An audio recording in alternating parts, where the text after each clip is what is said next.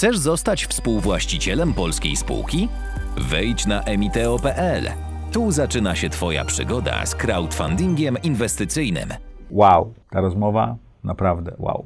Przemek Skokowski opowiada o tym, jak zaprojektował swoje życie zupełnie inaczej niż większość z nas. Skupił się na rzeczach przyjemnych, podróżowaniu najpierw i poznawaniu świata, potem zdobywaniu doświadczeń, a w końcu zdecydował zrobić własną firmę. Jego pozytywne zakręcenie powoduje, że wszelkie przeszkody udaje mu się pokonać. Opowiada o tym, jak się wywrócił, potargał, potarmosił, otrzepał szaty, poprawił koronę i szedł dalej. Opowiada o tym, czego się nauczył, co stracił, ale też opowiada o tym, jak zbudował biznes, który w tej chwili będzie miał kilkanaście milionów złotych obrotu, kilka milionów złotych zysku i jak pukają do niego inwestorzy, a on chyba do końca ich nie potrzebuje. Opowiada o swoich wspólnikach, rodzinie, planach i marzeniach. Zapraszam Was bardzo serdecznie. Zaprojektuj swoje życie. Zapraszam Was do mojej autorskiej audycji Zaprojektuj swoje życie. Przedstawiam osoby, które podjęły nietuzinkowe wyzwania życiowe i biznesowe. Rozmawiamy o tym, co nas napędza i dokąd zmierzamy. Historie opowiadane przez moich gości zainspirują Was do świadomego i odważnego projektowania swojego życia.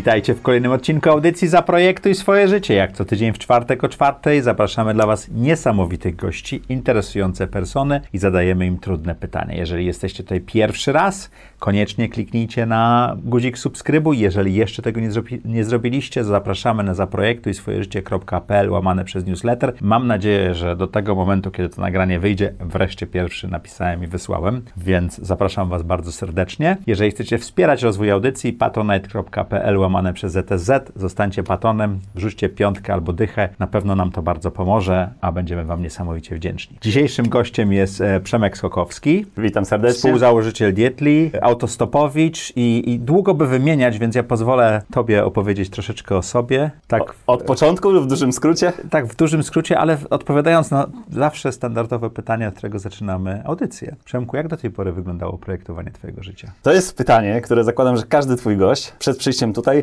zapisuje sobie i zastanawia się sam nad, so, nad, I większość, nad, nad i większość żeby wymknąć się, mówi, że nie projektowało życia, tak? Tak. I ja tak jak słucham twoich audycji, tak powiedziałbym, że dwie trzecie, trzy czwarte z reguły nie projektuję, tylko po prostu jakoś tak wychodzi po małymi kroczkami, a Ale ja nie jestem pewien, czy oni nie projektują, czy umykają przed pytaniem. Tak. A ja u mnie na przykład jest coś takiego, że jestem w stanie z prawie kompletną pewnością stwierdzić, że to życie sobie projektowałem. E, I bo tak jest. Uwielbiamy takie kości. Tak jest. I żeby było śmiesznie, ostatnio, czy tam parę tygodni temu pojawił się wywiad z Borysem ze Smoka u Ciebie. On też właśnie powiedział coś, co u mnie to aż jak usłyszałem to, co robi, to aż się zaśmiałem, bo robię to samo, czyli tak zwane pięciolatki.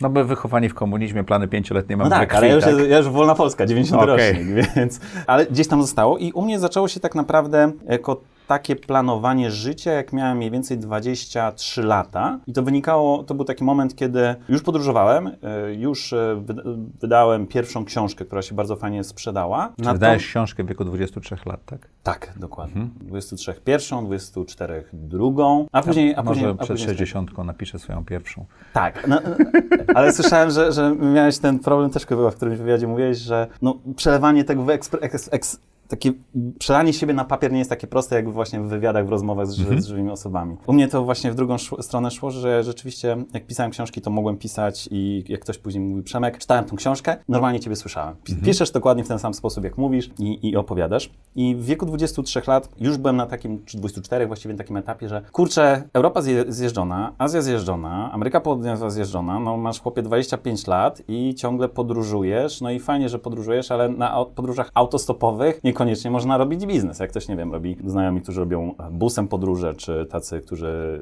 weekendowe tripy, e, bardzo serdecznie pozdrawiam Nowaków, to na tym można robić biznes, no a na autostopie niekoniecznie, no bo kto chce, e, kto chce się pozycjonować tutaj, chyba że rzeczywiście na książkach, ale żeby pisać książki, trzeba mieć ciągle przygody, podróżować i tak dalej, i tak dalej. No i wtedy doszedłem do takiego etapu, że czas się ogarnąć. E, W wieku 25 lat. tak. I, Zjeżdży, zjeździwszy pół świata. tak, i, i do dzisiaj Czas pamiętam, że siedziałem wtedy w Singapurze, e, skończyłem pisać drugą książkę, gdzieś tam ostatni rozdział, kropka, edytorka klepnęła, korektorka klepnęła, jacha. Co zrobić? Edytorzy w Polsce. Tak, tak, Ty w tak. Singapurze. Tak jest, tak jest. I wtedy jak zacząłem szukać, e, szukać pracy, aplikować gdzie się dało, jakieś staże, e, staże łapać. E, w Singapurze miesięcznie miałem jakiś taki pierwszy staż profesjonalny, ale tak naprawdę sprowadzał się do, do przekładania papierów. Ale W złapałem... IBM-ie?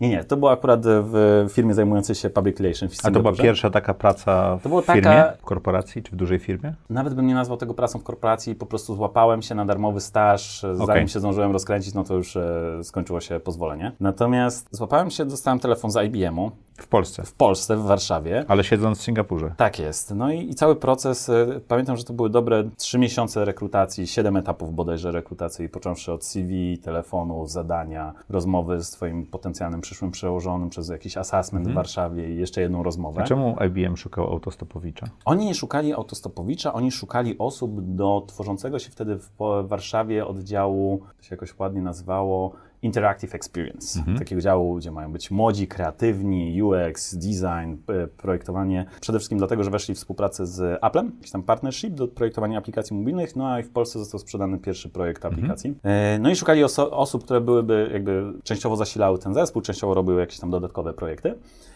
I, no i wzięli mnie. Do dzisiaj nie wiem jak, bo na assessment, na tym os- ostatnim etapie były bodajże trzy grupy po 18 osób. Czyli E, to nie było zaprojektowane. nie było zaprojektowane, że od razu wskoczę na taki poziom. Zakładałem, że dostanę jakąś pracę, bo wcześniej e, pracowałem w jakichś fundacjach Marka Kamińskiego, czy, czy w jakichś ankietach telefonicznych. Natomiast to była pierwsza taka profesjonalna robota, pełny etap, Warszawa, że trzeba wynająć mieszkanie, odciąć pępowinę zupełnie, jakby rodzice są niby 300 kilometrów, ale wpadam tam raz na, na, na, na 2-3 miesiące. E, I taka prawdziwa praca, że tak day by day, jakieś konkretne rzeczy. I wtedy pamiętam, miałem prezentację jeszcze taką podróżniczą na konferencji Sea Bloggers e, w Gdyni, gdzie mnie zaproszono, żebym właśnie opowiedział o swoich podróżach, o blogu i jak to się stało, że w ogóle skończyłem w korporacji. E, Pamiętam, że tytuł pre- tej prezentacji był dlaczego e, coś w stylu jak zjechać świat i skończyć życie w korporacji, czy coś w tym stylu. bloggers I to Basia Piasek robiła, prawda? Nie mam pojęcia. Okej. To było coś takiego, że czasami wpadało jakieś zaproszenia, okej, tu jest mój cennik, klepiecie, okej, jadę. Nie? I jak na miejscu jechałem, to robiłem prezentację i pamiętam, że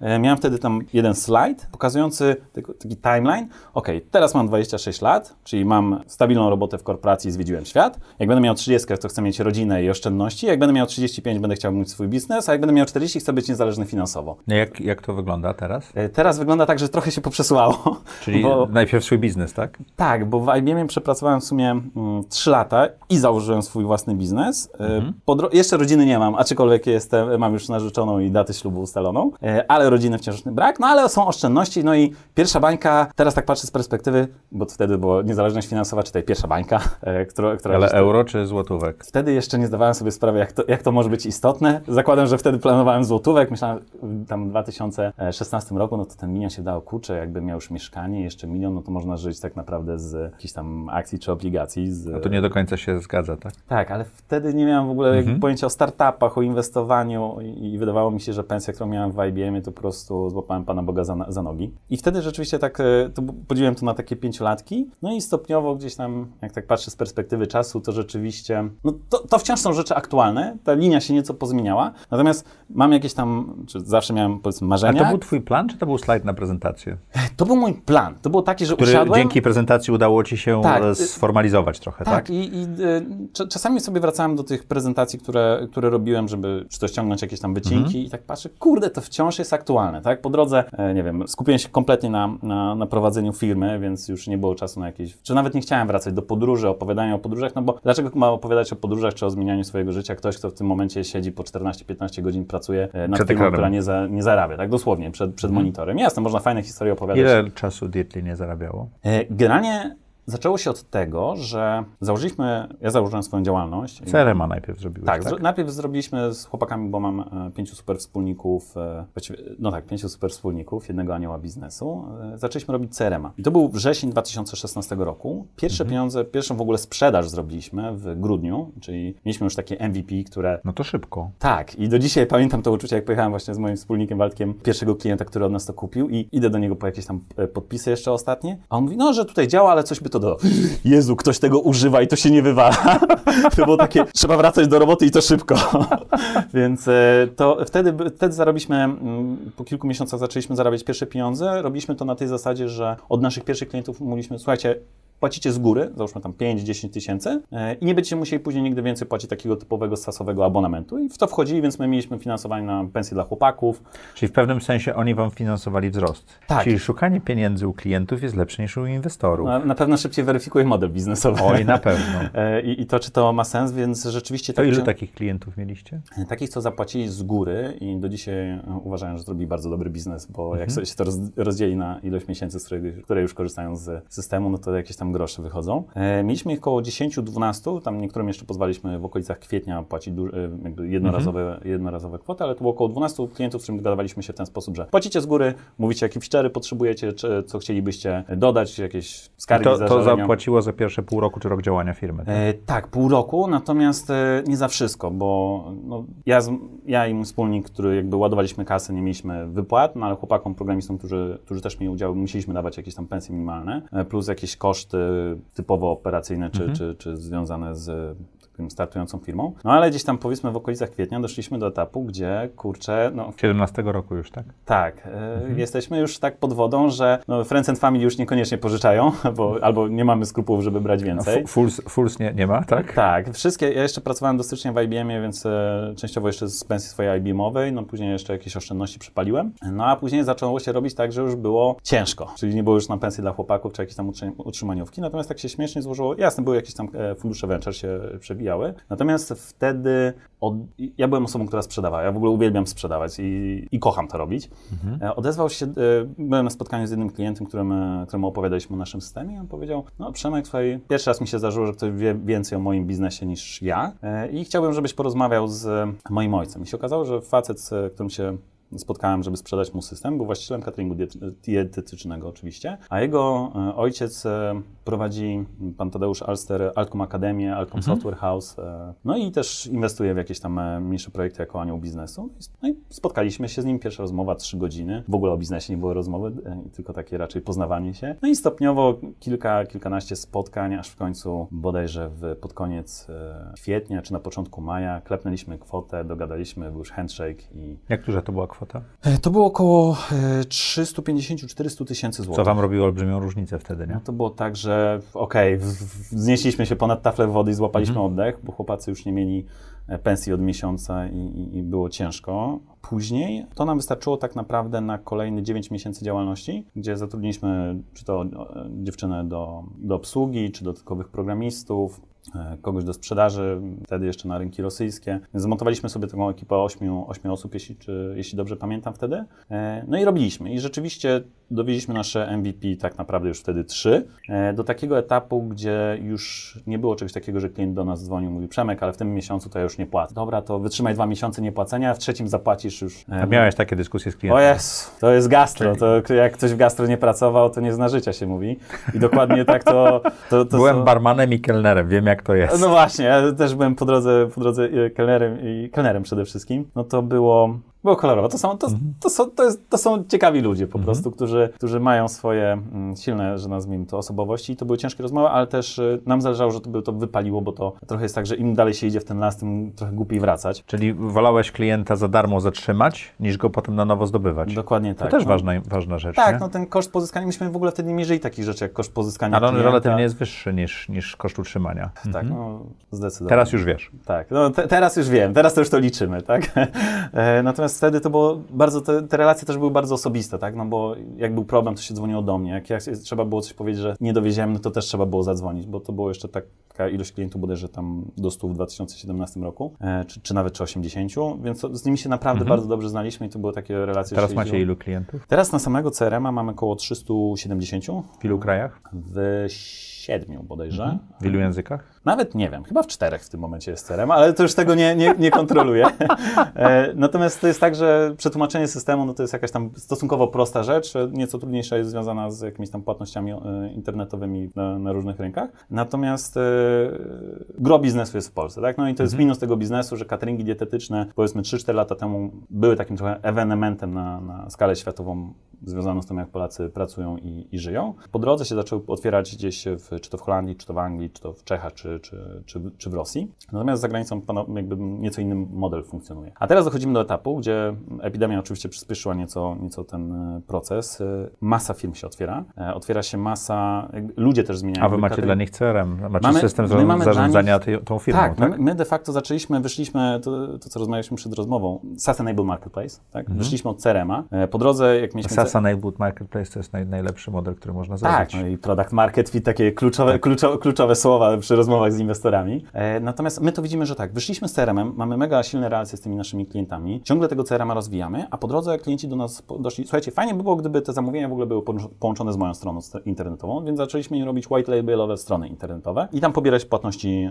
e, prowizję od płatności online. Czyli jesteście w stanie zarządzić e, stroną internetową biznesu. Tak jest. Okej. I to jest dodatkowy biznes Tak, jakby opłata za korzystanie z naszego systemu to jest SaaS, tak, plus prowizja od płatności online. No a później zaczęliśmy tak myśleć, co dalej, bo klienci oczywiście dalej, jakby oni byli tą, tą osobą, która nas napierała, dorzucajcie, dorzucajcie, dorzucajcie, a my dobra, dobra, dobra. I, i tak zawsze, zawsze, zawsze się gdzieś tam e, łapaliśmy na tym, że za dużo obiecujemy i do tego też się gdzieś tam w prowadzeniu firmy dochodzi, że trochę za dużo się obiecuje, niż można dowieść, no i trzeba zarządzać tymi oczekiwaniami klientów. E, To też jakaś tam szkoła wyszła. Natomiast od sklepu internetowego kolejny krok, że chcieliby, żeby ich klienci mogli sobie zarządzać swoimi zamówieniami, zmieniać, przedłużać, e, edytować, oceniać. Czyli żeby nie było czynnika białkowego, tylko żeby to można było zrobić na stronie, tak? Dokładnie tak. Więc uruchomiliśmy tak zwany panel klienta. Kolejnym krokiem doszliśmy do wniosku, zróbmy marketplace, tak? Zróbmy marketplace, który nie będzie katalogiem, gdzie można sobie wybierać Czyli firmy. zaczęliście od SaaSa. Marketplace w tym momencie tam jest e, koło... koło... Jak duży to jest biznes? Zależy o co pytasz. O przychody, czy... Ile macie przychodów? Klientów już mówię, ile macie pracowników, ile macie zysku? E, przychodów... E, hmm. Teraz pytanie, czy mogę powiedzieć, e, pon, ponad milion złotych miesięcznie. Okej. Eee, Przychodów. Tak. Ile osób pracuje? Teraz jak rozmawiamy, albo inaczej, do końca lutego jest na payrollu około 400, chyba 44 albo 45 osób, no a już od 1 kwietnia to będzie 50, tak? Bo 50 osób robi 12 milionów złotych obrotu i to rośnie jak szybko? 2,5 raza do roku, rok do roku. Już jesteście zyskowni? E, Jesteśmy zyskowni od stycznia 2018 roku. To był Jak ten, bardzo? Wtedy to było 3000 zł na plusie. Było a zeszły takiego- rok? A zeszły rok, e, to można w karę się w sumie sprawdzić, e, półtora miliona. Słuchaj, za, zaparkujmy temat biznesowy, bo- Okej. bo tak po, po, prze, przemknęliśmy Płyjemy. przez projektowanie twojego życia w 3 minuty czy 5 minut do miliona złotych zysku z biznesu. Jesteś dwudziestolatkiem, pakujesz się, robisz autostopem przeżycie, miłość, szczęście i marzenia.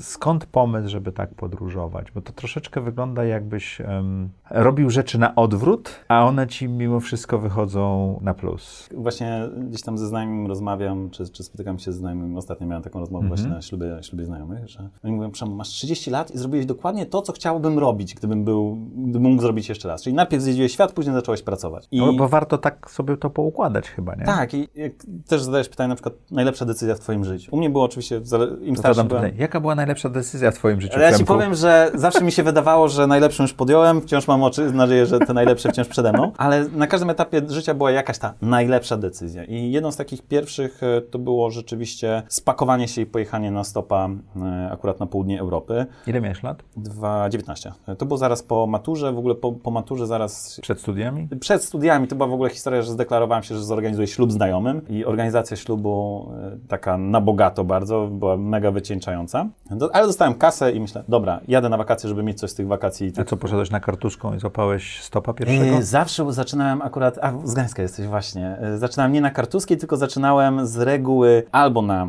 e, szadłkach, bo tam akurat rodzice Tak. mnie zostawiali i był wyjazd na obwodnicę i jazda na, na bramki, albo jak jeszcze nie było autostrady, to akurat jechało się jeszcze na siódemkę za rafinerię, Ale co miałeś napisane? e, Rzym na E, tym? Czasami, a to już zależy. To jak, jak, jak brałem karton i wypisywałem, to czasami na przykład, nie wiem, twoja mama by mnie wzięła, albo no to działa najlepiej, no.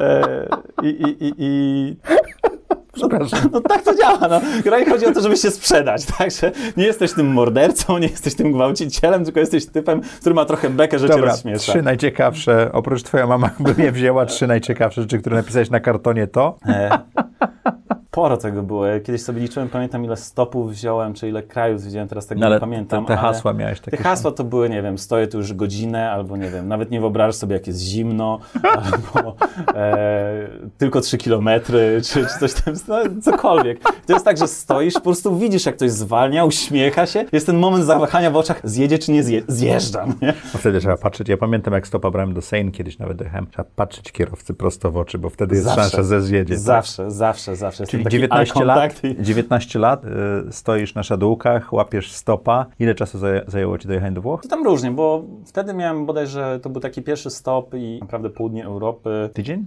Nie, myślę, tam na południe Europy dojechać to trochę jak samochodem, tak? Nie wiem, dwa, dwa dni myślę Czyli po prostu długie tiry. Łapałeś tiry, które miały długie trasy, A tak? to zależy, do strategii jest tyle, ile ludzi, bo, bo jak, w zależności od miejsca, w zależności od tego, jak wie się, jak kierowcy jeżdżą na danych trasach, czy jest przed weekendem, czy po weekendzie, e, to tam strategii jest ta, e, mnóstwo, w sensie do kogo podejść, jak podejść, czy do, nie wiem, z rodzin z dziećmi, czy może do samotnych mężczyzn, czy może na blachach z południa Europy, czy z północy, jakby podejść jest równo, natomiast e, ze stopem jest coś takiego, że to każdy pewnie autostopowicz ma, jak podróżuje, że no jeszcze podjadę, co z tego, że 22, tutaj kierowcy jadą nockę, to z nimi podjadę, jeszcze sobie zrobię kilometry, więc jak, jeżeli się gdzieś zasuwa, żeby gdzieś tam być na konkretny czas, no to się w sumie śpi w tirach, tak na zasadzie zagada się z kierowcą tam do pierwszej, drugiej, on mówi, że dobra, to dawaj w kimę, ja sobie pojadę, rano sobie kawkę wypijecie i e, pamiętam jak z bratem jechałem któregoś razu do, do Hiszpanii, to żeśmy tam w 2,5 dnia dojechali tak naprawdę. Wow. Fakt, że, mieliśmy dużo szczęścia i dużo wariatów nas brało, natomiast, e, bo to czasami jest tak, że człowiek siedzi w tym aucie i trzyma się klamki w nadziei, że to mu pomoże, jak będzie wypadek.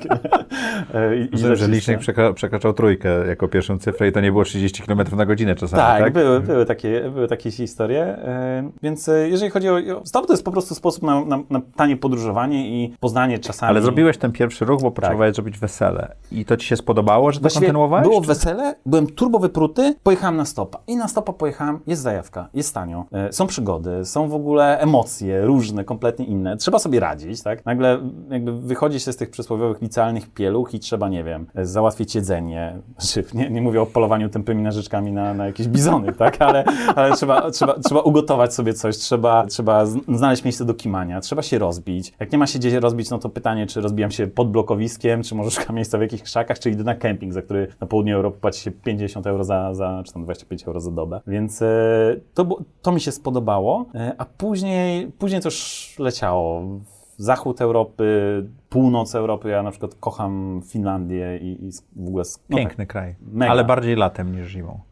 Zimą też. Byłem, byłem na e, biegówkach e, zimą nad Rowaniemi, czyli za, za kołem Ja- podbiegunowym. Ja, ja też, na, ale na skuterze. Ale E, zmarzłem tak, że... Ale mi na przykład lubię takie, lubię Okej. takie rzeczy, no ale z drugiej strony lubię też jak jest ciepło. Teraz siedziałem jeszcze przed, przed COVID-em pół roku w Azji, pracowałem zdalnie, więc i też fajnie, bo, bo Azję też zjeździłem na stopa. Czy jest różnica między jeżdżeniem na stopa w Azji a w Europie? W Azji jest się atrakcją. Czyli może- łatwiej łapać stopa? Jeszcze zależy, której części Azji, bo Azja południowa, wschod, południowo-wschodnia nie aż taką atrakcją jak na przykład w Chinach. W Chinach Mhm. to jest. No to jest tak, że człowiek, że- stoi się na tym poboczu, ktoś cię mija i patrzy, że białas w brodzie z plecakiem z jakąś kartką napisaną po chińsku, no to dla nich to jest równoznaczne z tym, jakbyśmy jechali właśnie przysłowiową siódemką i minęli Eskimosa w pewnym resztunku. No, co on tu robi i dlaczego, tak? To się ludzie zatrzymywali nawet z ciekawości, ale, ale Chiny to, to... Mówisz po chińsku? Nie, znałem pięć słów pod tytułem 23 lata, namiot, Polska, nie boję się i coś tam jeszcze. Tak? I to były pięć słów, którymi przejechałem Chiny. Ja z reguły, jak się jest gdzieś w takich krajach właśnie odległych kulturowo, to, to ma się karteczkę z opisem całej historii, sytuacji, że nie potrzebujesz pomocy i że wszystko jest w porządku. Po prostu taki masz pomysł na życie. A czemu zacząłeś komercjalizować te swoje podróże? Yy, Ja nawet nie zacząłem komercjalizować, to jakoś tak naprawdę samo z siebie wyszło. Zawsze miałem ten problem, że jak zjeździłem Europę, czyli tam południe, północ, zachód, to wracałem, no i trzeba było non-stop opowiadać tą samą historię, tym samym jakby Znajomym. znajomym rodzinom, babciom przy, przy każdym stole. I to Czyli lepiej było zrobić, tu masz książkę, tak? nawet nie książkę, tu masz bloga, bo, bo zaczęło się Okej. wszystko od bloga. I tak stwierdziłem, dobra, zacznę pisać bloga, założyłem jakiś tam prosty szablon na WordPressie, zacząłem sobie przepisać swoje notatki, bo zawsze miałem też takie wielkie zeszyty A4, na których zapisywałem wszystkie przeżycia, z kim Czyli jeździłeś i I, pisa, zapisywałeś? I pisywałem, tak, Okej. zapisywałem, bo, bo no, później to wypada. Ja na przykład teraz jedną z najfajniejsza rzecz, która wyszła z książki, to nawet nie kasa, czy sam fakt wydania książki, tylko że teraz ja tej książki nie czytałem od kiedy ją wydałem. Po prostu napisałem, na, zrobiłem tą kropkę i z nim przypadnie nie chcę ci widzieć na oczy, byłem tak zmęczony czytaniem tej książki. No, edytorzy Tak, potrafią... maglowanie każdego słowa, zdania, kontekstu ciężkie. A teraz czytam i tak, e, czy, czy nawet, nie wiem, gdzieś tam znajomi dla dzieci czytają, tak, kurde, tego nie pamiętałem, nie? A to było fajne i, i człowiek sobie przypomina w ogóle takie rozbłyski, flashbacki z, wspomnień. E, ale zaczęło się od bloga, zacząłem opisywać na blogu, na początku po prostu dla znajomych, babć, dziadków i tak dalej, i tak dalej. E, a potem jak zacząłem opisywać, no to kurczę, ktoś to czyta i, i, i jest tak fajnie. I zaczął się, nie powiem, że problem, natomiast Europa została zwiedzona, no to teraz co, gdzie pojechać dalej? No i stwierdziłem, że pojadę wtedy do Iranu, bo to był taki Egzotyczny. egzotyczny, już trochę dalej, już trochę, już trochę więcej zachodu z wybraniem się tam. E, ale tak stwierdziłem, jak to zrobić, żeby to miało jakiś większy sens niż pojadę, zwiedzę, wrócę. I wpadłem na pomysł e, stworzenia projektu, który nazwałem Miłość, Szczęście, Marzenia. I to był jeszcze też taki, powiedzmy, trochę krok do nieco większej popularyzacji bloga, że zrobię projekt Miłość, Szczęście na Marzenia, pojadę sobie przez kraje zróżnicowane historycznie, kulturowo, religijnie, mm, Etnicznie. etnicznie do, do Iranu. I każda, każdej osobie spotkanej po drodze, w teorii każdej, w praktyce tam było tych osób kilkanaście czy, czy kilkadziesiąt, zadam pytanie, czym jest dla nich definicja miłości, szczęścia i marzeń, a później jak wrócę do Polski, to będę miał spotkanie w liceach ogólnokształcących, w gimnazjach i będę robił prezentację e, dzieciakom. Ale na wideo zadawałeś to pytanie. Tak, tak, tak, nagrywałem i, i dzieciakom będę robił, czy tam młodzieży będę robił prezentację. Słuchajcie, no różnimy się, zwłaszcza, że wtedy to był e, 2012 rok. Iran był chyba wtedy sankcje te, jakieś e, ze Stanami, był średni klimat, e, nazwijmy to wizerunkowo-polityczny. I pokazywać, że się tak naprawdę nie, nie, różnimy od siebie w tych takich e, podstawowych, e, podstawowych kwestiach. Wyszło fajnie, zebrałem, zebrałem patronów medialnych, zebrałem szkoły, przychodziłem do szkół, słuchaj, e, Panie dyrektorze, chciałbym zrobić prezentację z podróży, jak wrócę. No i tutaj, czy można było napisać kwit? Miałem kwity, no to szedłem do patronów medialnych, Poznań Świat, Perona. Słuchajcie, tu mam kwity od liceów, że, chciałby, że będę miał później prezentację w tych szkołach, więc jak dacie patronat, no to w tych szkołach będę robił masze loga, czy wpisy, czy będę brandował. I wtedy e, też e, Olimp Olympus gdzieś tam po znajomości Siódma Woda po Kisielu powiedział, że też mi nieco podsponsoruje tą wyprawę. Czyli sprzęt. Tak, Bo to droga, droga część e, jazdy, prawda? Tak, do, no, dla osoby, która ma 23 lata i, i, i gdzieś tam e, dziobie sobie, sobie tylko po godzinach, no to, to A co działałeś po godzinach? ja robiłem wszystko. Począwszy, ja w ogóle pracowałem w rozrywce, czyli byłem selekcjonerem w klubach w Sopocie, pracowałem na ankietach telefonicznych w PBS-ie, pracowałem e, w Fundacji Marka Kamińskiego, Twoje pracowałem... pierwsze zarobione pieniądze to? E, Organizacja imprez w liceum. Najlepszy biznes ever.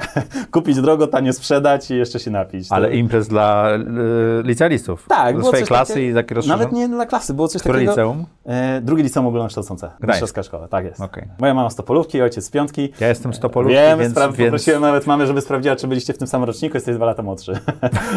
Więc e, te, też wywiadzik robiłem. E, natomiast organizacja imprez była super. E, ja w ogóle zostałem przewodniczącym szkoły jakoś tak, to był jakiś taki pierwszy, nazwijmy to, ekspresyjny coming out na zasadzie, że lubię być wszędzie i robić wszystko. Mhm. E, pamiętam do dzisiaj, jak siedziałem u siebie w pokoju i robiłem plakaty na zasadzie zagłosuj na mnie, tu jest moje zdjęcie, będę organizował lodowiska szkolne, e, wyjście do, na, to się nazywało maratony nocne do multikina szkolne i tak dalej, i tak dalej. E, połowinki. I nagle się okazało, że tak, zacząłem robić e, imprezy i imprezy robiłem na tej zasadzie, że szedłem do jednego z klubów, pytam się, ile za wynajem, oni mówią, trzy koła. Myślę, trzy koła. A ile osób wejdzie? No 600. Hmm, to będę sprzedawał za dychę każdy bilet, będę trzy koła na plusie. No tak, bierę. No i drukowałem bileciki, najpierw zrobiłem połowinki swojej szkoły, no i standardowo, tak, że jeżeli się sprzeda 600 biletów za 10 zł, 6 koła do kieszeni, 3 koła musisz odpalić klubowi, więc to były pierwsze takie zarobione pieniądze, e, duże. E, A później poszło, bo zacząłem robić kuczek. Jestem dogadany z klubami. Ty jesteś bardzo przedsiębiorczy. Nie wiem, czy, znaczy, Ale to wynikało z tego, że nie miałeś kasy, czy że miałeś taki dryg? że lubię dużo robić. Że po prostu, to nawet nie chodzi o kasę. ADHD. Tylko, ADHD. Tak, ale takie, to nie jest takie ADHD, że się ruszam, tylko gdzieś tam staram się robić jakby każdą kolejną rzecz do przodu, a nie tylko biegać od miejsca do miejsca. Na przykład z tymi imprezami było tak, że zrobiłem sobie imprezę szk- y, pierwszą szkolną i kurczę, dobra, zróbmy coś większego. Jak zrobić coś większego? Pójdź do jedynki, trójki, piątki, dziewiątki, dwudziestki, przewodniczących szkół w tych szkołach, słuchajcie, odpalę wam jedną trzecią, jeżeli będziecie rozprowadzać bilety u swoich znajomych, a tak w ogóle to w innych szkołach możemy im dać też po, nie wiem, tam 100, 100 Multi-level marketing, zanim, Dokładnie, zanim, wiedziałeś, MLM, MLM. zanim wiedziałeś, że to się tak nazywa. Tak jest, tak jest. I to działało świetnie. Różnica była taka, że jeżeli ktoś e, miał połowinki swojej szkoły, no to dostawał większą część i mniejsza część szło do innych szkół. I w drugiej liceum albo w trzeciej liceum zorganizowałem tych imprez bodajże 20 dla samych liceów. No i to był s- super biznes. Ale później zaczęły się, jakby pojawiła się konkurencja, ja już też dostałem się na studia, więc z tych liceów wyszedłem. No i, ale że miałem gdzieś tam kontakty w klubach, no to pracowałem w klubach, organizowałem też w klubach imprezy już bardziej dla studentów, więc to były jakieś takie pierwsze pieniądze, no a później standardowo, no ile można żyć w klubach, to znowu gastro, tam można też przepaść e, i, i wcale nie jest trudno, więc zacząłem robić jakieś takie rzeczy e, bardziej studenckie, czyli właśnie czy to kelnerka, czy to ankiety, czy to... Ale to dorabiałeś po prostu, żeby mieć na podróże i na życie, tak? Tak, z reguły się sprowadzało to do do odkładania, żeby mieć wyjechać gdzieś albo móc sobie na coś pozwolić. Co się stało, że przestałeś podróżować, osiadłeś w Singapurze, a potem zdecydowałeś się na taką pracę? Co, co, co, co, się zmieniło? Bo byłem zmęczony. Bo Jeżdżeniem. Jeżdżeniem, koniecznością opisywania wszystkiego i taką wewnętrzną presją, kurde, musi być jakaś przygoda, bo jak nie będzie przygody, to nie będzie co opisać. Czyli nie, nie samo podróżowanie cię zmęczyło, tylko to, że skomercjalizowałeś to trochę, tak? E, Znaczy, na pewno błędem było to, że podpisałem kontrakt na książkę, na drugą książkę przed wyruszeniem w podróż, bo to było coś takiego, Bo to ci siedziało gdzieś mi z tyłu głowy, że ja to będę musiał opisać, no ale jeżeli jadę przez 3000 km przez pustynię w Peru i nic się nie dzieje, no to opiszę to, jechałem 3000 przez pustynię w Peru i nic się nie działo. No nie zrobię z tego całego rozdziału książki, nie? To była jed... Znowu, znowu pustynia, tak? Tak, zwłaszcza, że Ameryka, po... niesamowicie pustynna jest e, Ameryka Południowa, zwłaszcza, zwłaszcza, zwłaszcza e, Zachód. A druga rzecz, to łapałem się na tym, że widziałem na przykład najpiękniejszy wodospad w Ameryce Południowej, gdzieś w Ekwadorze i eh, w Laosie był fajniejszy, nie? I, i, i to było coś takiego, że normalny człowiek jakby pojechał do Ekwadoru, To to wow, wow. jestem w Ekwadorze, ja ci pierdzielę, jaki wodospad, jakie w Czyli ogóle pe- pe- gejzery, pewne źródła. przescenie było, tak? Tak, było takie zmęczenie tematu i takie po prostu, nie powiem, że zepsucie To podróżnicze. czemu Singapur na miejsce? E, akurat tak się złożyło, że e, moja ówczesna dziewczyna dostała wtedy pro, e, robotę w, na uniwersytecie tam. Mhm. E, no i tak stwierdziłem, że eh, dobra, pojedziemy w zupełnie inne miejsce niż, niż Ameryka Południowa. Czy i A jest twoim sposobem podejmowania decyzji? Trochę tak, plus czy na pewno będzie mi na to stać. Okej. Więc, To e, Singapur nie jest tanim miejscem. No nie, jest piekielnie drogi, e, zwłaszcza dla osób, które mają właśnie 24 lata, bodaj, czy 25 lat wtedy, no nie są w stanie zarabiać pieniędzy typu naście tysięcy dolarów singapurskich, tak? Więc e, dlatego wylądowałem w Singapurze i Singapur był takim trochę przerzuceniem strony. Podróże kończymy, zaczynam nowy rozdział, szukam normalnej pracy i to było To była świadoma decyzja. Tak, to na maksa świadoma. To- w sensie, ja już wiedziałem, że po prostu Koniec. Nie ben, koniec. Koniec. Koniec. z podróżami, jak gdzieś będę chciał sobie pojechać na stopa, to pojadę sobie na Czyli stopa. jak już będziesz finansowo niezależny po 40, to wtedy być może zaczniesz to inaczej i niekoniecznie na stopa. Tak. I na przykład teraz, jak byłem z narzeczoną w Azji przez pół roku, na stopę jak najbardziej. Ale nie musisz nic pisać. Nie muszę nic pisać, nie ma jakiegoś ciśnienia, że muszę wyglądać, że zdjęcia trzeba robić. Ja na przykład w ogóle nie jestem osobą, która dokumentuje życie, czy jest aktywna w tym momencie. Jakby zerwanie z social mediami z mojej strony było też kolejną rzeczą, która jakby wyszła mi na plus. Ja już nie mam, nie wiem, Facebooka e, na telefonie. Korzystam tylko i wyłącznie z Messengera i rozmawiam z osobami, które są moimi no, takimi bliskimi dla, dla mnie osobami. Czy, czy, czy Instagram to raczej przeglądam sobie po prostu Instastory i tyle. To jest, to jest moja aktywność na Instagramie. I to było też fajne, że skończyło się takie relacjonowanie swojego życia, w, żeby, żeby po prostu nakręcać to, co się dzieje jakby wokół twojego bloga, ciebie i budowanie w ogóle ciągłego zainteresowania. Tak. Słuchaj, pytanie do ciebie, bo w tym Singapurze zdecydowałeś się na pracę z IBM-em.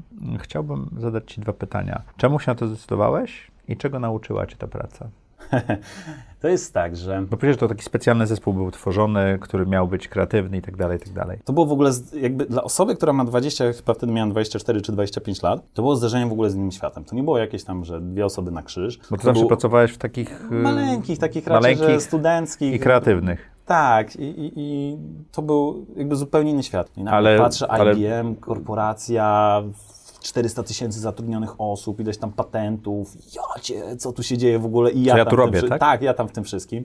No i e, pamiętam, pierwszy, pierwszy miesiąc był straszny, bo pierwszy miesiąc to wyglądał tak, że się oglądało po prostu przez 8 godzin dziennie e, nagrania wideo z takimi strasznie topornymi materiałami z lat Szkoleniowymi? 90. Tak, i bity miesiąc. Już pomijam standardy. Ale miałeś typu- miesięczne szkolenie, jak być y, pracownikiem IBM-a? tak, tak, Okej. tak, tak. I to było ciężkie, bo to tak, e, człowiek tak, a tutaj ogląda się po prostu strasznie nudną, gadającą osobę, która mówi o tym, jak składać wnioski urlopowe albo zwroty dotyczące podróży, albo dlaczego, e, no wszystkie I wszystko jakieś... trzeba było zaliczyć, tak? Okej. Więc to, to był miesiąc. Później był jakiś taki zastój, że w sumie niby został powołany zespół, no ale w sumie nie ma co robić specjalnie, bo tam jakieś opóźnienia, tutaj w sumie nie trzeba, no i ma się ileś tam, e, jest tam ileś osób, które jest pełne energii, chcą coś robić, a tak naprawdę z, Nie wiadomo co. no tak, no zbijają bąki trochę, tak? Mhm. E, I, I to było strasznie frustrujące. Mi się poszczęściło, bo mój ówczesny e, szef wrzucił mnie do projektu bez kompletnie żadnego doświadczenia w projektowaniu jakichkolwiek, czegokolwiek z internetem, do zespołu, który projektował aplikację dla mm, Alior Banku, e, dla private bankingu, e, przy współpartnerstwie z mm, Applem. I to było coś takiego, że ja nagle Wow. Tak, to było super. W sensie super doświadczenie, nie wiem, w Cupertino, Toronto, sesje u klienta, takie e, mega, jakby bezpośrednio. Dosłownie się siedziało na przykład z zespołem, z super chłopakami z Aliora i się pracowało z nimi day by day, e, dzień po dniu. No i praca wyglądała w ten sposób, jakby czego nauczyła. Po pierwsze, improwizować, bo to nagle osoba, która w ogóle nie miała związku z internetem, musi trochę na głupa powtarzać różne słowa, których znaczenia nie rozumie, nie wyjść przy tym bardzo źle, tak? Typu, ja pamiętam do dzisiaj, jak miałem rozmowę z facetem z Alior Banku, no i w jednym zdaniu pa padły słowa typu Jira i Łaty, nie? I ja tak, Jira Łaty, Jira Łaty. No dobra, no powtarzamy Jira Łaty. Tak, nie no, jak mówisz, że, że Jira, tak, przerzućmy się na Jira, to jest mega sensowne. Nie, ma, nie miałem pojęcia, o czym mówię, czym jest Jira, tak, wtedy, ani czym są Łaty i czym się różnią Łaty od Używacie Jiry w tej chwili w, E, wśród programistów, czy U nas, Slacka bardziej? e, znaczy w obecnej firmie używamy Jiry, Trello, Slacka. Wszystkiego. Nawet nie wszystkiego. Różne działy, znaczy programiści używają jakby Jiry. Jiry. Slack to jest po prostu Komunikacja. komunikacji wewnątrzfirmowej. I programiści, no pewnie jakieś tam pomniejsze mm, dodatkowe A schemy. Trello rozumiem dla customer care'u i... Tak jest, tak jest. Tak. Zastanawialiśmy się, czy to przerzuci też na Jirę, jeżeli chodzi o customer care, taki typowy helpdesk, ale koniec końców te dziewczyny powiedziały, że dużo Dobrze pasuje Trello, tak. Więc Okej. Jak to działa? IBM był jakby takim pierwszym skokiem w ogóle na głęboką wodę, gdzie czasami miało, było takie wrażenie, nie wypłynę utonę. Bardzo dużo pomocnych osób wtedy było na projekcie, takich, które rozumiały, że jestem kompletnie z zewnątrz, a gdzieś tam mam taką naturalną e, zdolność do, jak nawet czegoś nie rozumiem, to jestem w stanie się przyznać do tego i powiedzieć, nie mam pojęcia o czym mówisz, ale jak mi wytłumaczysz, to to załatwię. Więc e, tak to działało z Aliorem. Wtedy to było Czyli nie boisz się pokazać, że jesteś e, niedoświadczony czy niemądry w danej Jestem sytuacji? osobą, która mówi, słuchajcie, miło, że pytacie, ale nie znam, więc się nie wypowiem. Okej. mogę, mogę spróbować poczytać, być może odnajdę sobie tam e, jakieś tam punkty odniesienia w tym, co, w tym, co robię i jakoś się do tego ustosunkować. Natomiast Czyli jak te, czegoś twoje nie... ego ci nie przeszkadza. Ja nawet nie wiem, czy mam jakieś takie, takie ego. Wszy, wszyscy mamy. Jako, że płyniemy, a ja będę próbował wracać do pytań, IBM. które zadałem i nie Tak. odpowiedziałeś. Tak. Czego nauczyła cię praca e, w, taki, w tak dużej firmie i w takim kreatywnym zespole? Wydaje mi się, że po pierwsze bardzo zrozumiałem, czym jest ciężka praca. Mhm. Pracowaliśmy, rano zaczynały Indie, gdzie był garaż, który programował. E, Później były spotkania z e, klientem w, w godzinach typu 11-12 w Polsce. potem Później budziły Stany. się Stany w, na e, wschodnim wybrzeżu, więc trzeba było zacząć o 7 rano, żeby upewnić się, że w Indiach wszystko zrozumieli. E, Później o 12, żeby przekazać klientowi, jaki jest progres, E, a później o godzinie 18 upewnić się, powiedzieć, co zrobili, e, zrobili w Indiach, upewnić się, że wszystko jest, że tak powiem, we are on the same line, że tam same page i później pójść spać i obudzić się z rano z intencją, błagam, żeby w Indiach odczytali te maile i wszystko zrozumieli, nie? Bo, bo jak się na trzech kontynentach pracuje, to były w końcu takie etapy, że trzeba było ściągać Głuchy, głuchy telefon ma swoje wady, prawda? tak, bo czasami na przykład Hindusi zwaniali się za Amerykanami jakby w nocy naszego polskiego czasu. Było to ciężko do ogarnięcia. Koniec końców się sprowadziło ekipę kilka osób z Indii do Polski, żeby to jakby nadzorowali. E, Latało się z klientem e, do... Z nimi jechało się do klienta. W, w, jak byliśmy w Stanach to, e, czy w Kanadzie też z klientem lataliśmy, więc mega ciekawe doświadczenie w ogóle związane od samego początku, czyli A co ci projektu- zostało z tego poza ciężką pracą? co mi zostało? Nie powiedziałbym, że doświadczenie w projektowaniu aplikacji. Projektowanie aplikacji w korporacji versus to, co my teraz robimy, czy dostarczanie produktu, to są dwa inne światy. W sensie tam poszło tyle rzeczy źle, że więcej nie mogło pójść. To, że zostało tam to dowiezione, to graniczyło z cudem, bo tam był problem w ogóle od samego początku z zbieraniem w ogóle wymagań, makiet, projektów, tego typu rzeczy. I to, co mi dało, to po pierwsze dowód to, czym jest ciężka praca. Drugie, doświadczenie, jak wygląda w ogóle programowanie, jak wyglądają testy akceptacyjne, jak wyglądają w ogóle testowanie, jak wygląda prowadzenie projektu, dostarczanie aplikacji mobilnej, bo to też trzeba sobie jakąś tego, tego typu umiejętność nabyć. No i jak wygląda praca w korporacjach, tak? Bo jak się okazało, że nagle projekt schodzi pod wodę, no to wewnętrzni, tak, którzy dopytują się, dlaczego taka decyzja, nie inna, e, wszystkie Excele, masa Exceli, masa maili, e, masa osób, które gdzieś tam są decyzyjne i tak naprawdę wszyscy mogą się zgodzić, a koniec końców jedna osoba może wszystko zablokować. Ten moment, kiedy podjęłaś decyzję, że robisz własny biznes, pamiętasz go? Tak, gen- znaczy Czy to była decyzja, czy to coś zap- ktoś zapukał? To było takie coś, że ukuło i człowiek poczuł, że to jest to. Bo z bi- biznesem jest tak, że, znaczy z biznesem u nas było tak, że wspólnik, którego poznałem, Gdzie go poznałeś? W IBM-ie? Nie, znaczy właściwie tylko poznałem, e, proces budowania firmy wyglądał w ten sposób, że ja w, e, w Warszawie, jak mieszkałem, to udzielałem się w takiej organizacji, która nazywa się Mentors for Starters. I organizowałem w 2016 roku tam rekrutację, czyli pomagałem w wywiadach z e, potencjalnymi mentees mm, i, i udzielałem się tam z ekipą. I na jednym ze spotkań takich integracyjnych siedziałem sobie, rozmawiałem i nagle po drugiej stronie stołu usiadł mój obecny wspólnik Waldek. Jakoś tak zaczęliśmy rozmawiać, że ja tutaj w IBM-ie projektowanie aplikacji, Apple, cuda na kiju, wiadomo. Można, pięk, można pięknie opowiedzieć. Zdecydowanie.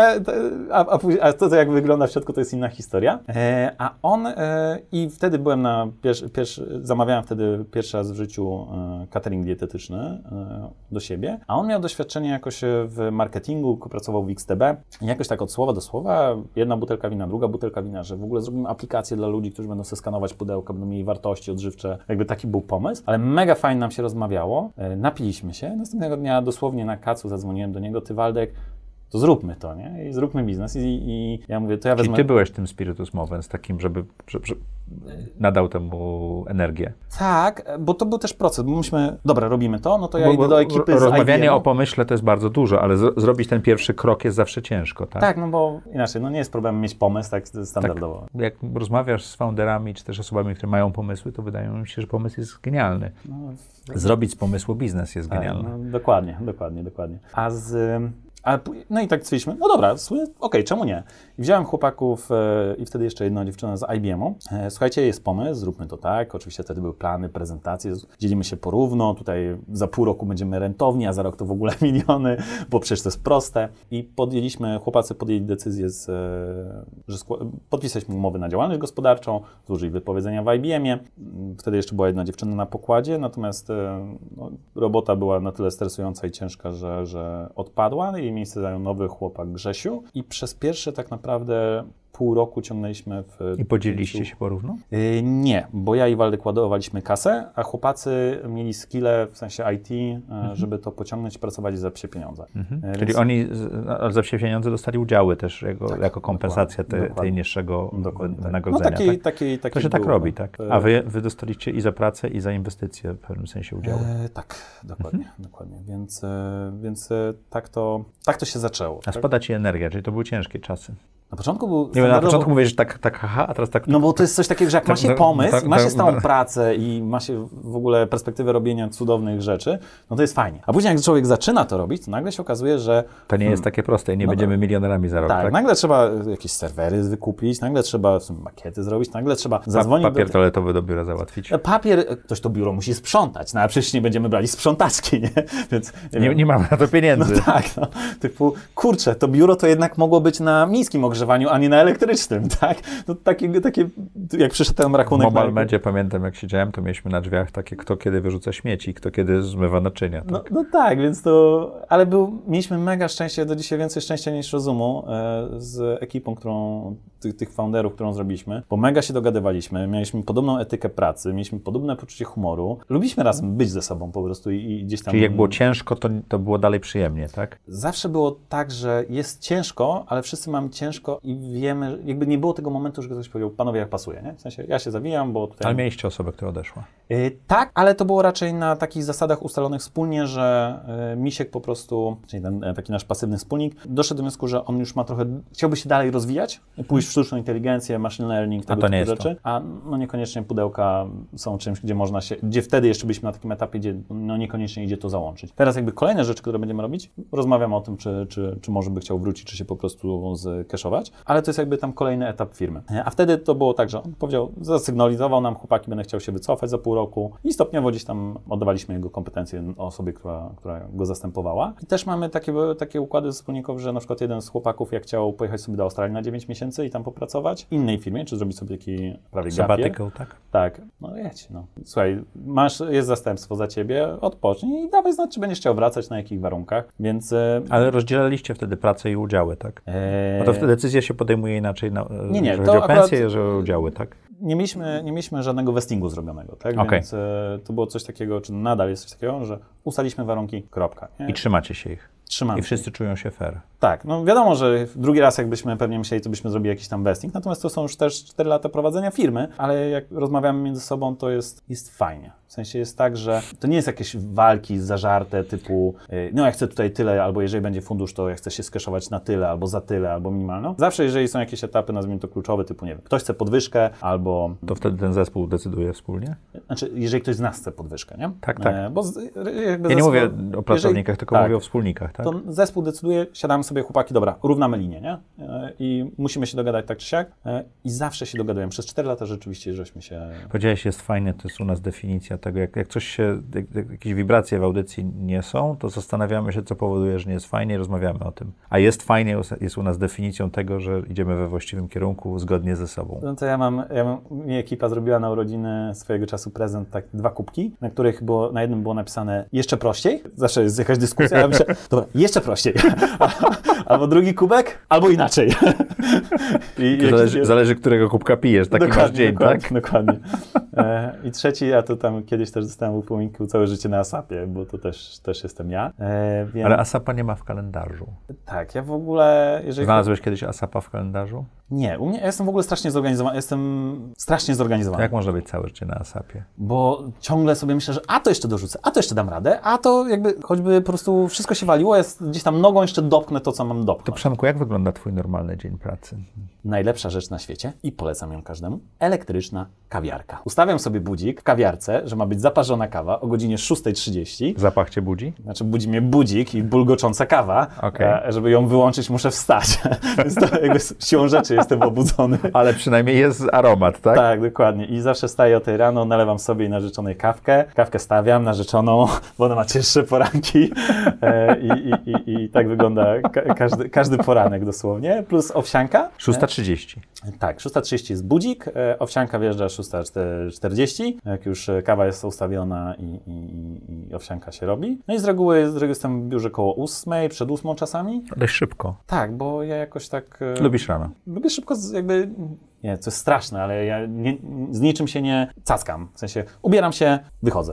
Okej. Tak, tak wygląda wyjście z domu. Jestem o Good enough jest wystarczająco dobre, tak, tak? zasada Pareto to jest po prostu Dobrze. wszystko. Wszystko. Na, nawet jak mam coś kupić, to z, zawsze zasada O, Pareto. o ósmej jesteś w pracy. Ja muszę uważać, bo Tak, mamy, tak, tak, my mamy, zdecydowanie, zdecydowanie. obydwaj mamy tendencję do rozszerzania. O Ósma jesteś w robocie, do której pracujesz? Zależy. Staram się wyjść przed, e, przed 17, no 17 z reguły. To tak Mhm. najczęściej. E, Czyli takich bitych 11.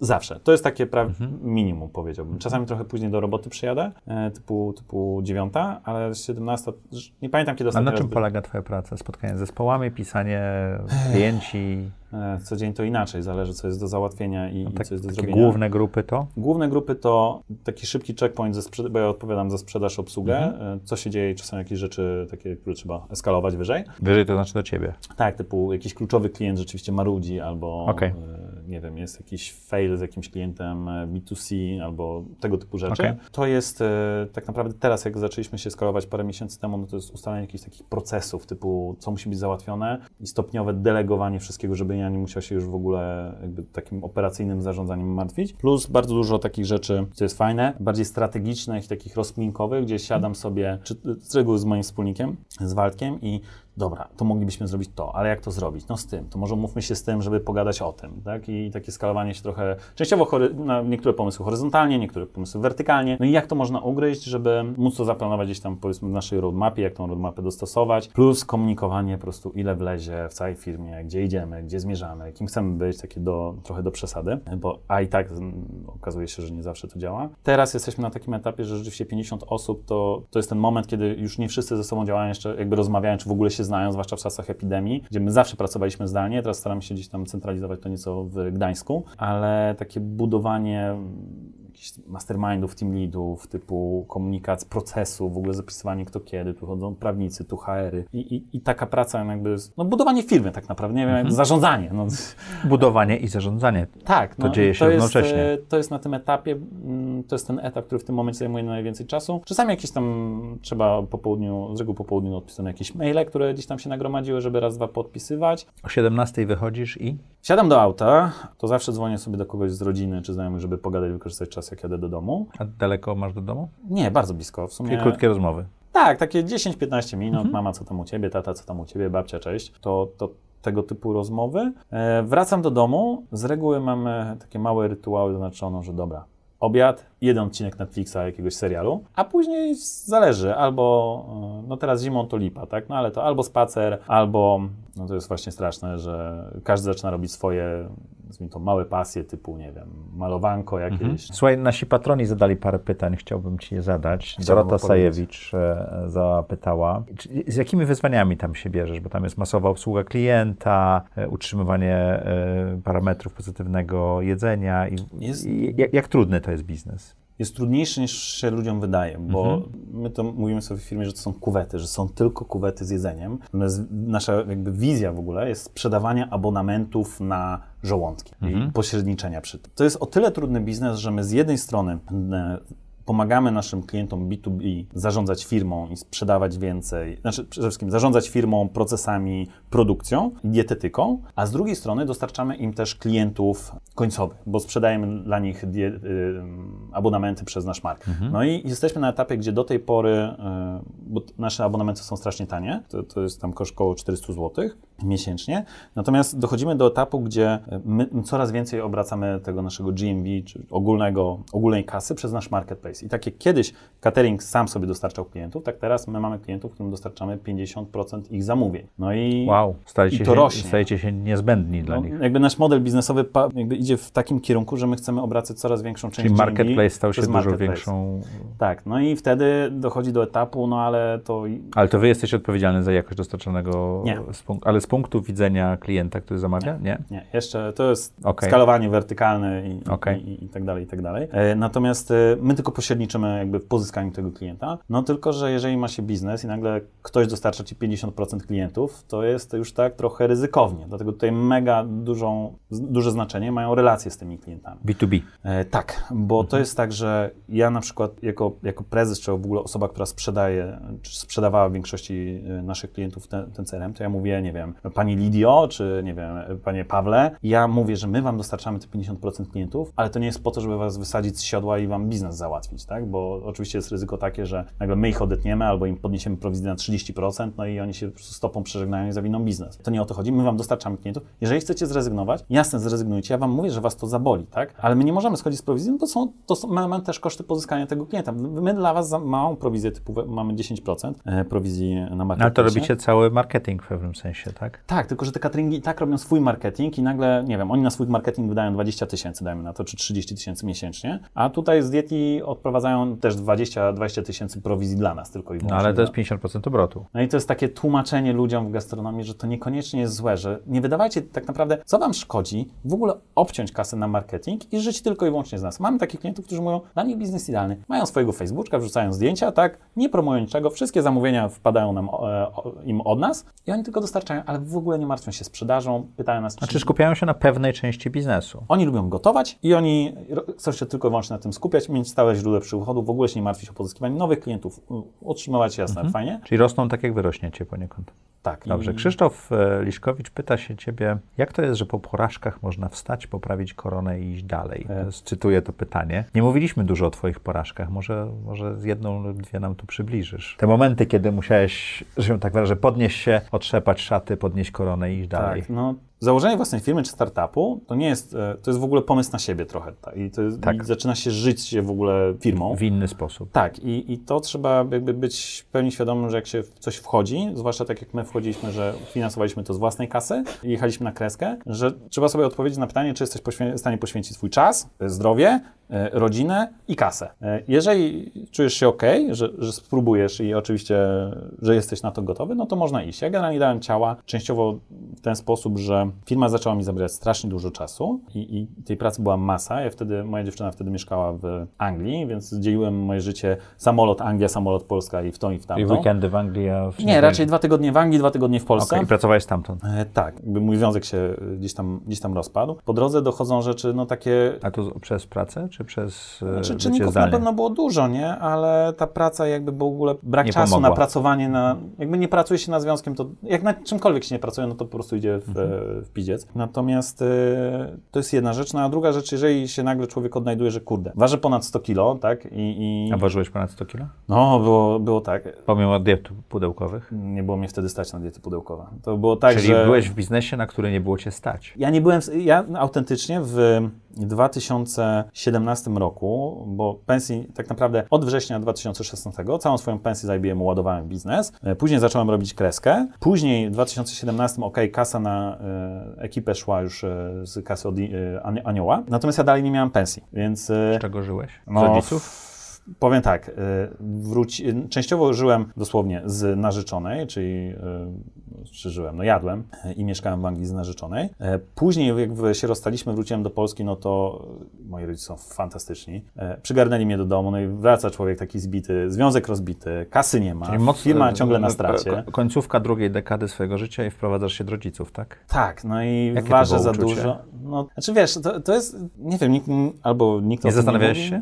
Zastanawiałem się, no to jest coś takiego, że leżysz w łóżku, chce ci się płakać, tak, bo nie masz kasy, masz jakieś wewnętrzne siły. problemy w firmie, jesteś po prostu spruty, bo jest godzina 23, a ty skończyłeś gadać z klientem, który ci przyniesie, nie wiem, 500 zł miesięcznie, ale gadasz z nim, żeby mieć te 500 zł miesięcznie, bo wiesz, że w skali roku to jest ileś tam tysięcy i gadasz o dupie Maryli, tak, E, na zasadzie budujesz relacje, masz wielki bebzon, który po prostu ci już zaczyna przeszkadzać, A można mieszkasz, butów zawiązać. mieszkasz u No, rodziców, Nic mi nie musisz mówić, ja wiem.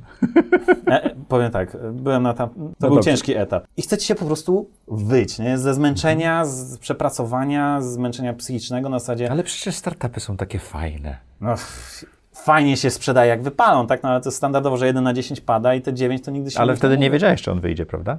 Jak leżałeś w tym łóżku to i To był płakałeś, taki to... etap, gdzie pamiętam, że zadzwoniłem do moich wspólników, chłopaki, rozstaję się, wracam do Polski, muszę się przeprowadzić. Nie będzie mnie dwa dni, ale wrócę i wrócę na pełnej, nie? Więc dajcie mi po prostu dwa dni, żebym nie musiał się tutaj niczym przejmować i, i, i Dali wrócę. ci? Dali mi, mega, mega wsparciem. by- Dwa dni wystarczyły? A, dwa dni wystarczyły, żebym się jakoś ogarnął i wrócił do życia, nie? Ale nie jakby... Później też mi rodzice pomagali, tak, tak psy... Ale leżałeś tam, płakałeś Znaczy, tej wróciłem do domu, 23. jak wróciłem do domu, to wiesz, co, leżysz, tak? No nie wiem, byłeś u dentysty pierwszy raz e, od iluś tam dwóch czy trzech lat i mówi ci, że panie Przemku, będzie miał pan kły do rekonstrukcji, bo pan tak z, z zębami zgrzyta w, no, w nocy ze stresu, że tutaj już do zębiny się prawie do, do, do, do, do, dogryza pan, nie?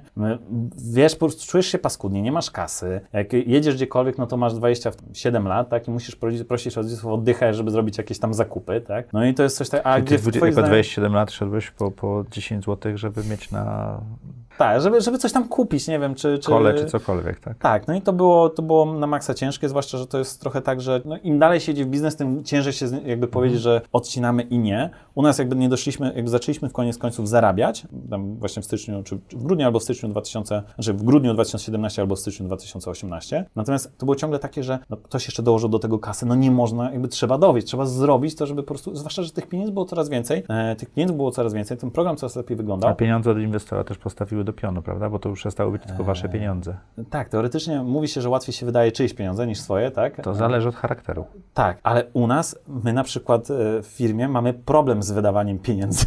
To jest tak, że my zbieramy te zaskórniaki tak strasznie, że, e, że to się gdzieś tam kumuluje i niech jakby do, dopiero teraz zaczynamy wydawać pieniądze, bo do te, dopiero teraz mamy pomysł, dopiero teraz mamy procesy, dopiero teraz mamy ludzi, którzy są, są w stanie, tu masz, nie wiem, 100 koła, zrób to, co uważasz za słuszne, znaczy przestaw nam, co chcesz zrobić, tak? Zróbmy sobie jakieś metryki, które będziemy dowozić, no i rób, tak? I w ogóle się tym nie martwisz. I, i Ale 100 koła przestało być dużą sumą. Znaczy jest ciągle dużą, ciągle jest ale dużą, ale to jakby nie jest coś, co ci jest położy sumą, biznes, którą tak? możesz zaryzykować, tak? Dokładnie. I, I nagle jest, wtedy było ciężko, ale jak jesteś na takim etapie, gdzie po prostu do, ja też mam taki charakter, że po prostu zrobię to, tak, że wiem, że już nie brakuje dużo, tak, nie wiem, tam 4 miesiące czy 5 miesięcy i to po prostu zrobię. I, i, i chłopaki też mieli takie charaktery, że po prostu dwa etaty każdy leciał, żeby to, jeden się nauczył w ogóle programować, żeby jeszcze szybciej to szło.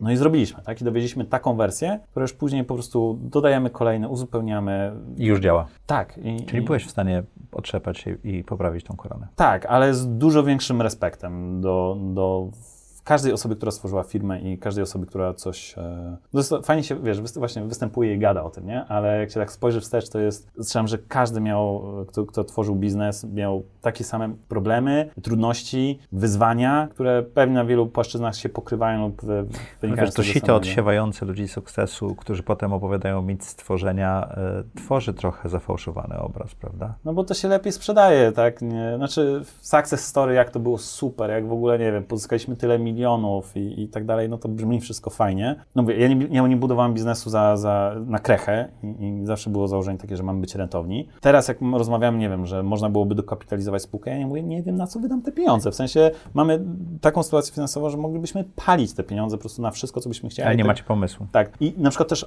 o, i ten nasz czarny łabędź covidowy też był fajnym momentem, bo nagle się okazało, że lecą zamówienia, tak? Biznes minus 50% w dół z miesiąca na miesiąc. No i... Plus. Na minus, na minus. Marzec A, spa, s- spadają w sensie, Tak, tak? Albo ludzie przestali być w biurach, tak? E, Ludzie przestali być w biurach, ludzie się nagle zaczęli obawiać, że będą zwolnienia, wolą oszczędzić, e, oszczędzić kasę, nie wiadomo co będzie. No i wtedy było coś takiego, że Nam słuchalność spadła o 60%.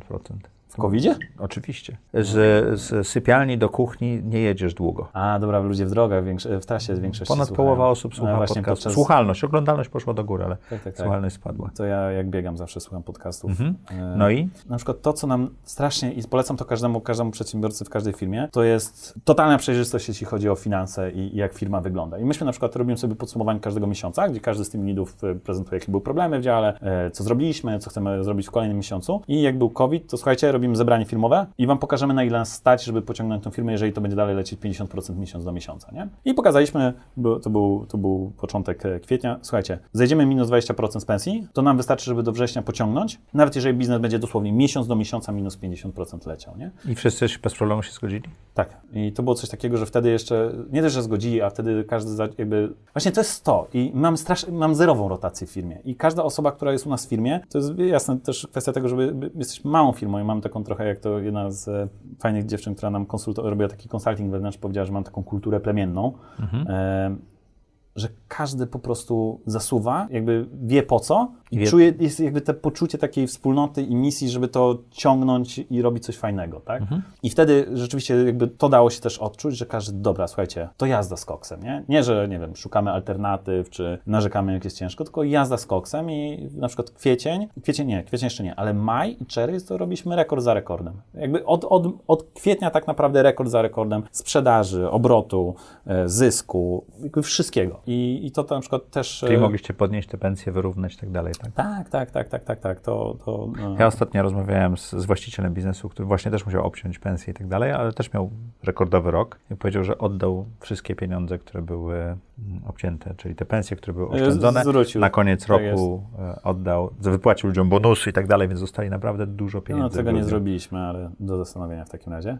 Nie, bo to z punktu widzenia firmy nie okazało się dużą sumą, bardzo pomogło w danym momencie, uspokoiło rzeczy, a, a, a buduje lojalność. No, u nas jest y, o tyle ciekawa rzecz, że my na przykład nie mamy HR-ów. Mamy, teraz dopiero rekrutujemy jakiegoś tam Mhm. biznes partnera HR-a. Y, natomiast w związku z tym, że była mała rota- jest mała rotacja, czy zerowa, jest, y, ci ludzie są ze sobą blisko związani, mimo że jakby ci nowi, jasne, nie są jeszcze tak mega... Mega ci nowi pracują zdalnie wszyscy, tak? Czy cała firma zawsze pracowała zdalnie? E, Myśmy zawsze pracowali zdalnie. Na początku pracowaliśmy w biurze, później było kasy na biuro, no to pracowaliśmy zdalnie. Biuro żeśmy zafundowali sobie dopiero w zeszłym roku pierwszy raz. e, Takie najpierw w jakimś tam starterze, później w mieszkaniu u mojej siostry sobie wynajęliśmy dwa pokoje, a później już było nas za dużo i musieliśmy wynająć sobie domek szeregowy.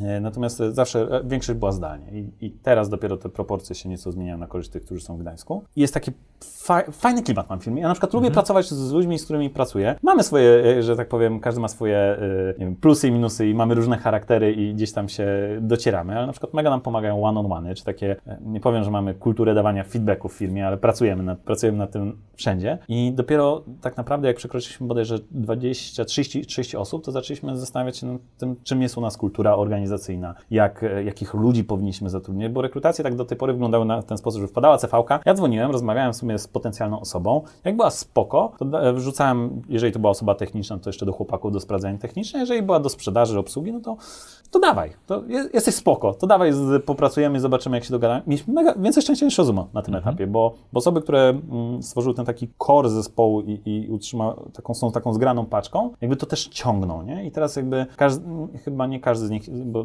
firma się rozwija, są już tam dodatkowi team liderzy, natomiast oni po prostu budują e, klimat, no budują firmę, tak od, od wewnątrz, właśnie tą kulturę organizacyjną. I to, i to nam gdzieś tam pomogło przetrwać, czy w ogóle wydaje mi się z jednym z głównych czynników wzrostu, tak, że po prostu sami się nakręcamy, żeby cisnąć to e, mocniej i lepiej. I każdy jak widzi wyniki, no to mamy kanał na Slacku Kudosy, gdzie po prostu kurde, brawo wy, nie?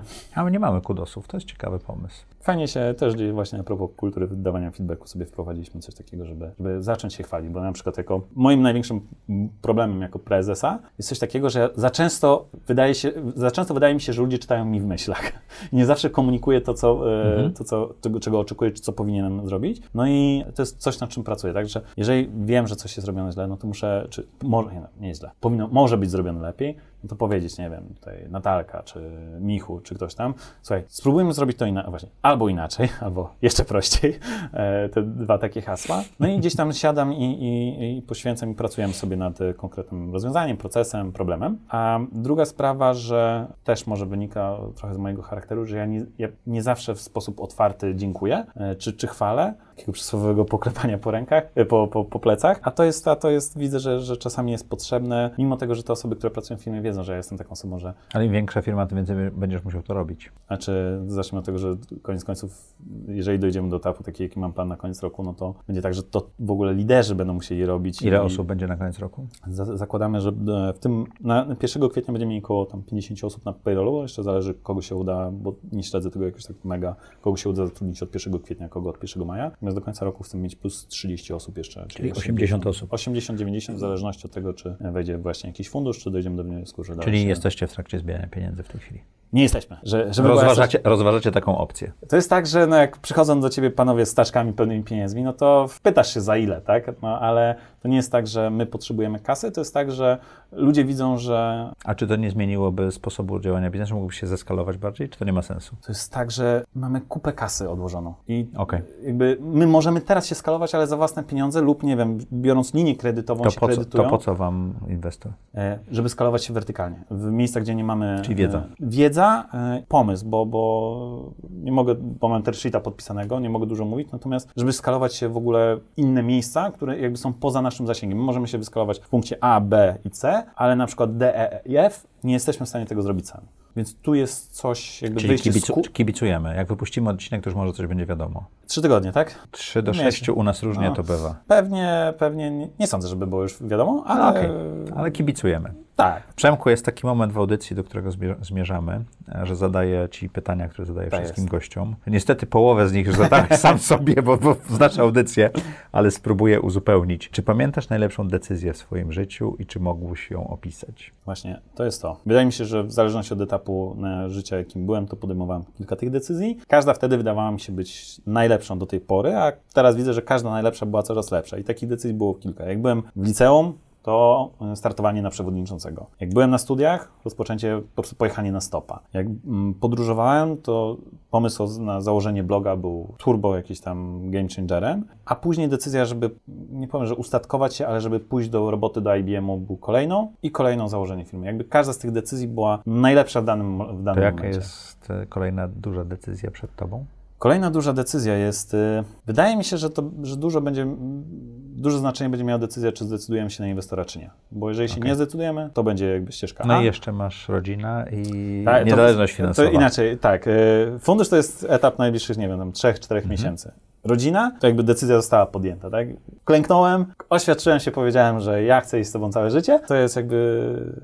No mam nadzieję, że to będzie najlepsza decyzja w moim życiu. Koniec końców, jak się gdzieś tam już będę starzał, ale zobaczymy. Tych decyzji jest jeszcze, jeszcze parę. Najbliższa to jest Mhm. tym funduszem, taka, którą musimy podjąć e, z wspólnikami. Co daje Ci najwięcej energii czy satysfakcji w życiu? Najwięcej energii daje mi sprzedawanie.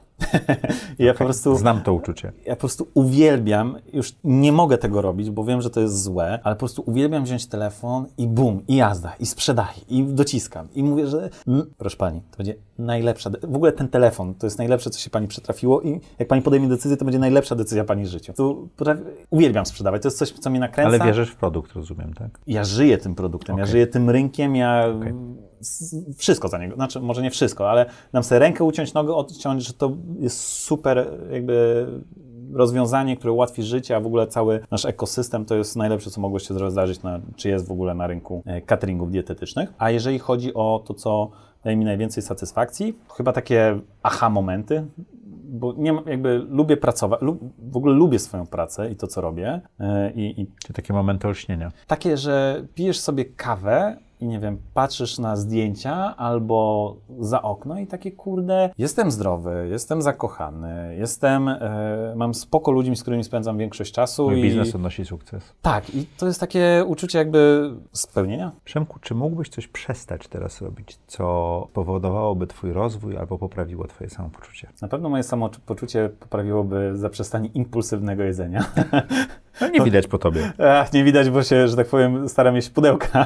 E, natomiast mam coś takiego, że jak przychodzi piątunia, To jest dzień bez pudełek? wciąż pudełka, tylko że z pizzą. A, okej. więc, e, Czyli więc pudełka plus pizza. Tak, dokładnie. Okej.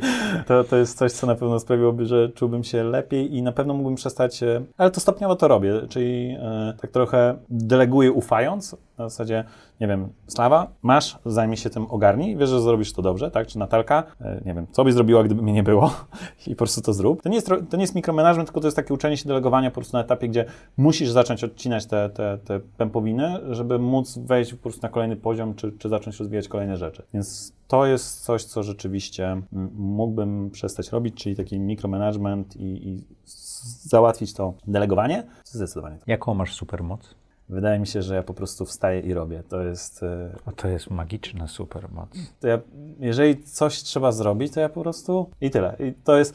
Nie mam rozkmin, analiz, zastanawiania się. Jak coś wyjdzie, to wyjdzie po drodze. E, Tak naprawdę pierwsze co, nie wiem, mamy pomysł na kolejny produkt, czy na kolejną usługę. Dzwonię i. Tego nie trzeba tłumaczyć. Wstaję i robię. Dla mnie to jest magia po prostu. Ja nie mam problemu. Miałem takie okresy, że to miałem, teraz jestem tak kreatywny, że, że czasami to kreatywność potrafi zabi- No zabić, wiem, wstaję wiem, i robię, nie? wiem. Ja jestem właśnie tym, co wstaję i robię i strasznie. Zazdroszczę. To, że to jest dobry etap firmy i dobry etap mój osobisty, gdzie jestem na tym etapie, gdzie wstaję i robię. Nie? Jakby na przykład mega uwielbiam rozkminy czy challenge'owanie się z e, moim, moim wspólnikiem, ale jak coś trzeba zrobić, to ja po prostu wezmę telefon, zadzwonię, wydzwonię i się dowiem. I zrobię jeden, drugi, trzeci, dziesiąty, stworzę jakieś tam maile, stworzę... e, Nie, nie ma procesu, nie ma umowy, ja już sprzedam, ale jeżeli się uda sprzedać bez umowy procesu, to umowę i proces się zrobi. Nie? Więc to jest coś, co, co, co wydaje mi się jest taką moją supermocą. Czego nauczyłeś się w pandemii? Albo Czego? czego nauczyła cię pandemia? To, że trzeba strasznie dużo rozmawiać, e, bo to nie jest tak, że siedzi się obok siebie. I e, czasami coś się napisze, albo i trzeba uważać na to, co się pisze i czy się stawia kropkę na końcu. E, To jest dość istotne, bo czasami jest taka kropka i ja się dowiedziałem od mojej siostry, że jeżeli stawiam kropkę pod koniec zdania, to jest taka kropka nienawiści, nie? Że na zasadzie Tak, kropka. zaznaczam teren. Tak, kropka. Tak, kropka, dokładnie.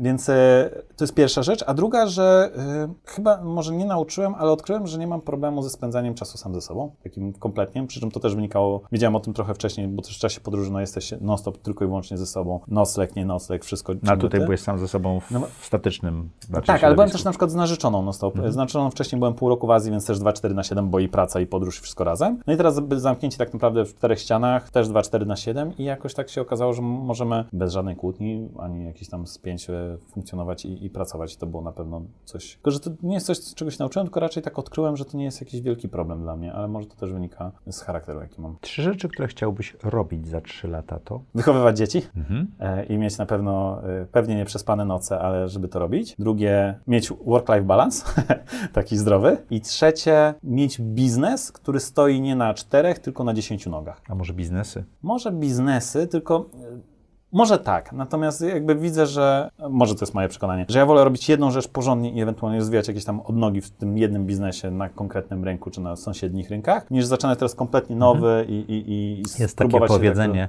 że żeby zbudować fortunę, trzeba się skupić, żeby ją utrzymać, trzeba dywersyfikować. Tak, i to pewnie bym, dywersyfikacja to pewnie w kontekście już inwestowania, pewnie za parę lat bym, na przykład widzę siebie w ten sposób, że za parę lat, jeżeli bym ten biznes już tak stał na tych 10 nogach i był samokręcącym się perpetuum mobile, to bym pewnie widział tak, że jestem gotowy zainwestować i poświęcić swój czas jako dla, dla biznesów, w które wierzę, jako taki właśnie konsultant, czy może nie prezes, ale taka osoba, która pociągnie, powie gdzie, pomoże i, i, i w tym kierunku bym pewnie Szedł. szedł. No.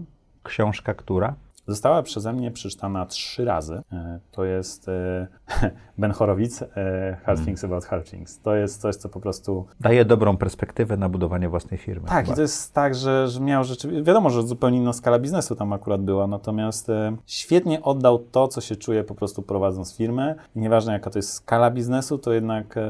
E, czuje się, dość często ma się te same problemy, te same jakby emocje tobą targają. Na przykład mega mi się podoba, y, gdzieś tam y, napisał w y, którymś z rozdziałów, że ma się tak naprawdę dwa stany, nie? Przy prowadzeniu biznesu. Albo jest dramat, horror, zaraz wszyscy, że tak powiem, padniemy, albo jest euforia, że w ogóle co będziemy robić, więc...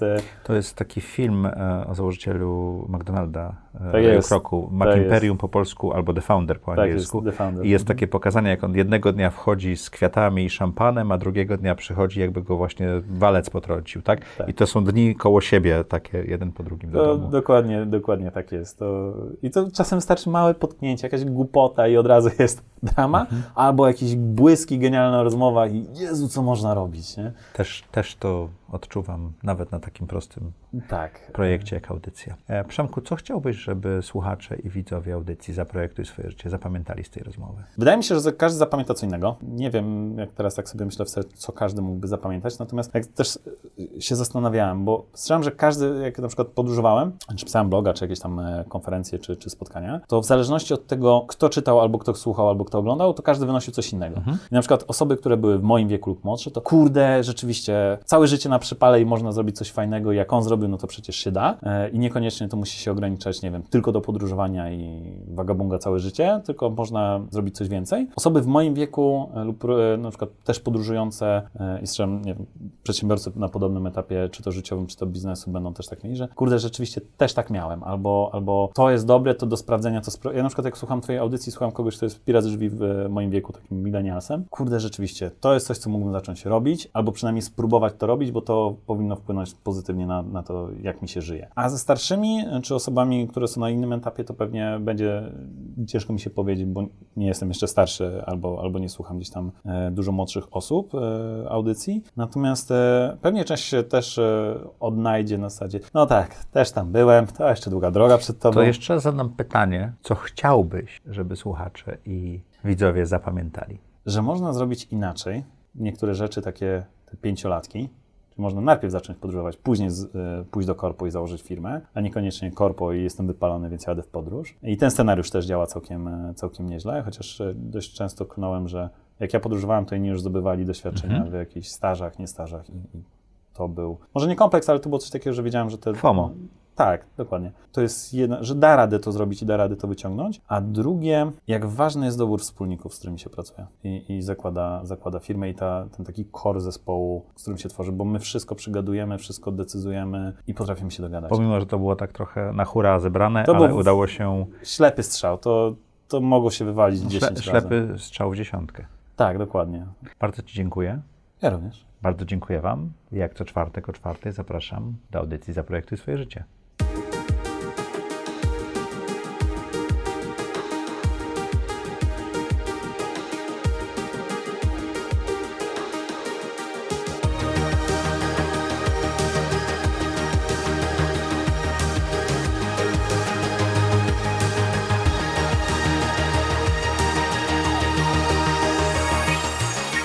Zaprojektuj swoje życie.